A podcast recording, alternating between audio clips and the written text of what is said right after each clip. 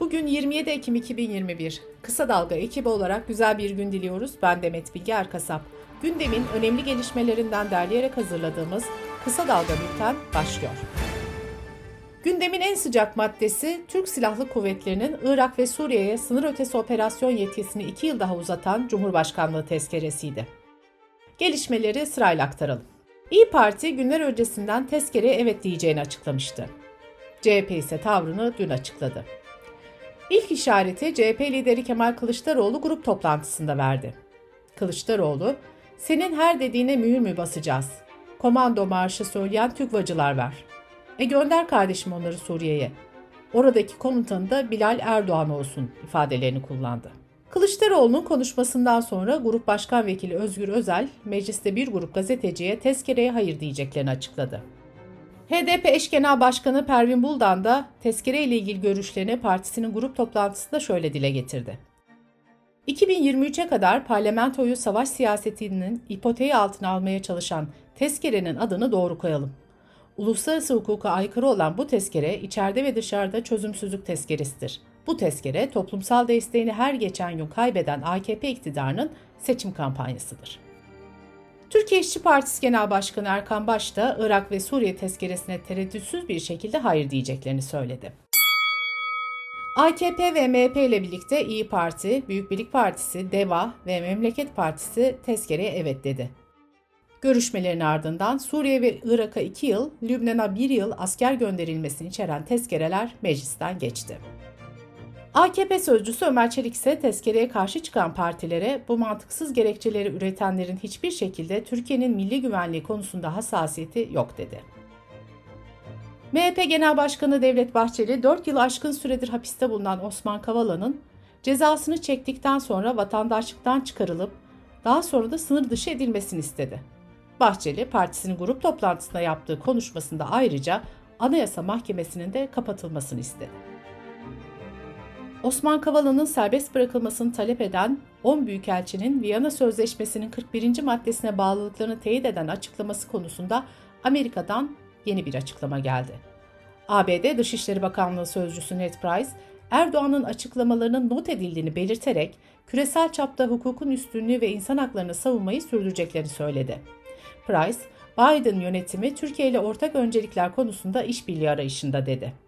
Price ayrıca ABD gerçekten de geri adım attı mı şeklindeki soruya da 18 Ekim'de ortaya koyduğumuz açıklamanın Viyana Sözleşmesi'nin 41. maddesiyle uyumlu olduğunu dile getiriyoruz yanıtını verdi. Büyükelçi krizinin aşılmasını memnuniyetle karşılayan Alman politikacılar Türkiye'yi Avrupa İnsan Hakları Mahkemesi kararları konusunda uyardı. Sosyal Demokrat Partili Schmidt, aksi takdirde Türkiye'nin Avrupa Konseyi'nden ihraç edilmesi kaçınılmaz olur dedi. İyi Parti Genel Başkanı Meral Akşener, İstanbul Büyükşehir Belediye Başkanı Ekrem İmamoğlu ve Ankara Büyükşehir Belediye Başkanı Mansur Yavaş'ın anketlerde iyi gittiğini ve Millet İttifakı adayları olduğunu söyleyerek Sayın Kılıçdaroğlu döner de iki arkadaştan birini aday gösterirse hayır demeyiz dedi. İçişleri Bakanı Süleyman Soylu, Kadın Muhtarlar Derneği 3. Genel Kongresi'nde konuştu. Uyuşturucuyla mücadelede metruk ve terk edilmiş binalara dikkat çeken Soylu, hepinizden ricam bu konuda cesaretli olalım. Muhtarlarımız diyor ki mahkeme kararı var yıkamıyoruz. Ya arkadaş sen gece yık, mahkeme kararı bizim arkamızdan gelsin. Çünkü o bina orada durdukça orada uyuşturucu kullanılıyor diye konuştu. Mersin Uluslararası Havalimanı'nda yine muz kolleri arasına gizlenmiş 60 kilo 950 gram kokain ele geçirildi. Yasal yükün alıcı firma yetkilisi uluslararası uyuşturucu ve uyarıcı madde ticareti yapmak suçundan tutuklandı. Milli dalışçı Şahika Ercümen, Cumhuriyet'in 98. yılına ithafen dünya rekoru için tek nefeste 100 metre dalışını Antalya'nın Kaş ilçesinde gerçekleştirdi. Ercümen, bu dünya rekoruyla aynı zamanda iklim krizi, küresel ısınma ve toplumsal cinsiyet eşitliği gibi konulara dikkat çekmek istedik diye konuştu. Covid-19 gelişmeleriyle bültenimize devam ediyoruz. Uluslararası kabul görmüş aşılardan yeterli dozda yaptıranlar 8 Kasım'dan itibaren Amerika'ya yeniden seyahat edebilecek. ABD pandemi nedeniyle yaklaşık bir buçuk yıldır ülkeye girişlerde kısıtlamalar uyguluyordu. Rusya'da Covid-19'un etkisi artarak devam ediyor. 24 saatte 1106 kişi hayatını kaybetti. Şimdiye kadar Covid-19 nedeniyle 232 binden fazla kişi yaşamını yitirdi. Ukrayna'da 24 saat içerisinde 734 ölüm kaydedildi.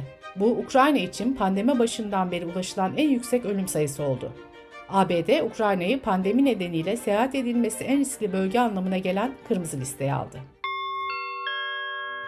Sırada ekonomi haberleri var. Benzine önceki gece gelen 44 kuruşluk zammın ardından bir zam daha yapıldı.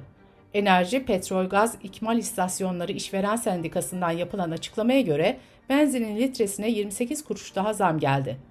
Söz konusu zam bugünden itibaren geçerli olacak ve pompa fiyatına yansıyacak.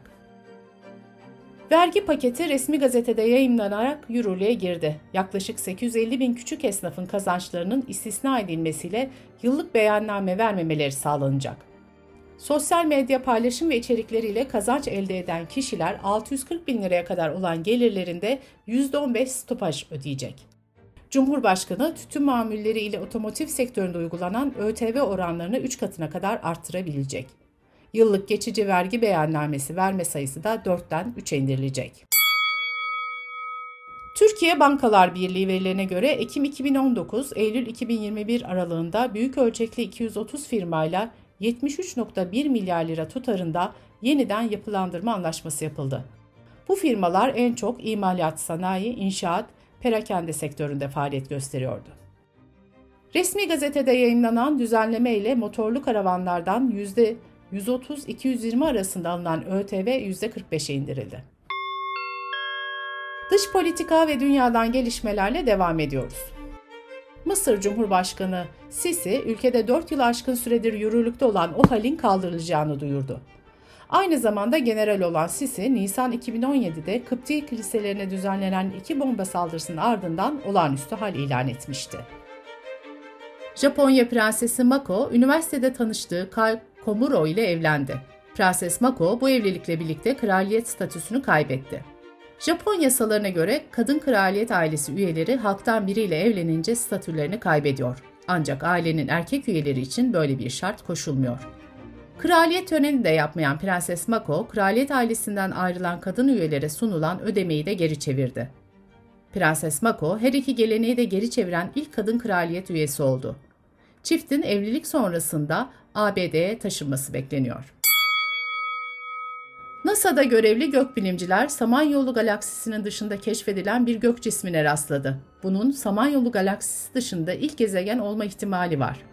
Bugüne kadar Güneş sistemi dışında 5000'e yakın gezegen bulunmuştu. Ancak bunların tümü Samanyolu galaksisi içinde yer alıyordu. Bültenimizi kısa dalgadan bir öneriyle bitiriyoruz. Time Code'un bu bölümünde Yeşim Özdemir'in konuğu gazeteci, yazar, podcaster Nilay Örnek. Yıllardan beri medya sektörünün içinde olan Nilay Örnek Nasıl Olunur podcast serisiyle geniş kitlelere ulaşıyor. Nilay Örnek medyada geçen 26 yılını, akşam gazetesinden kovuluşunu, vatandan istifa edişini ve küskünlüklerini anlatıyor. Kısa Dalga.net adresimizden ve podcast platformlarından dinleyebilirsiniz.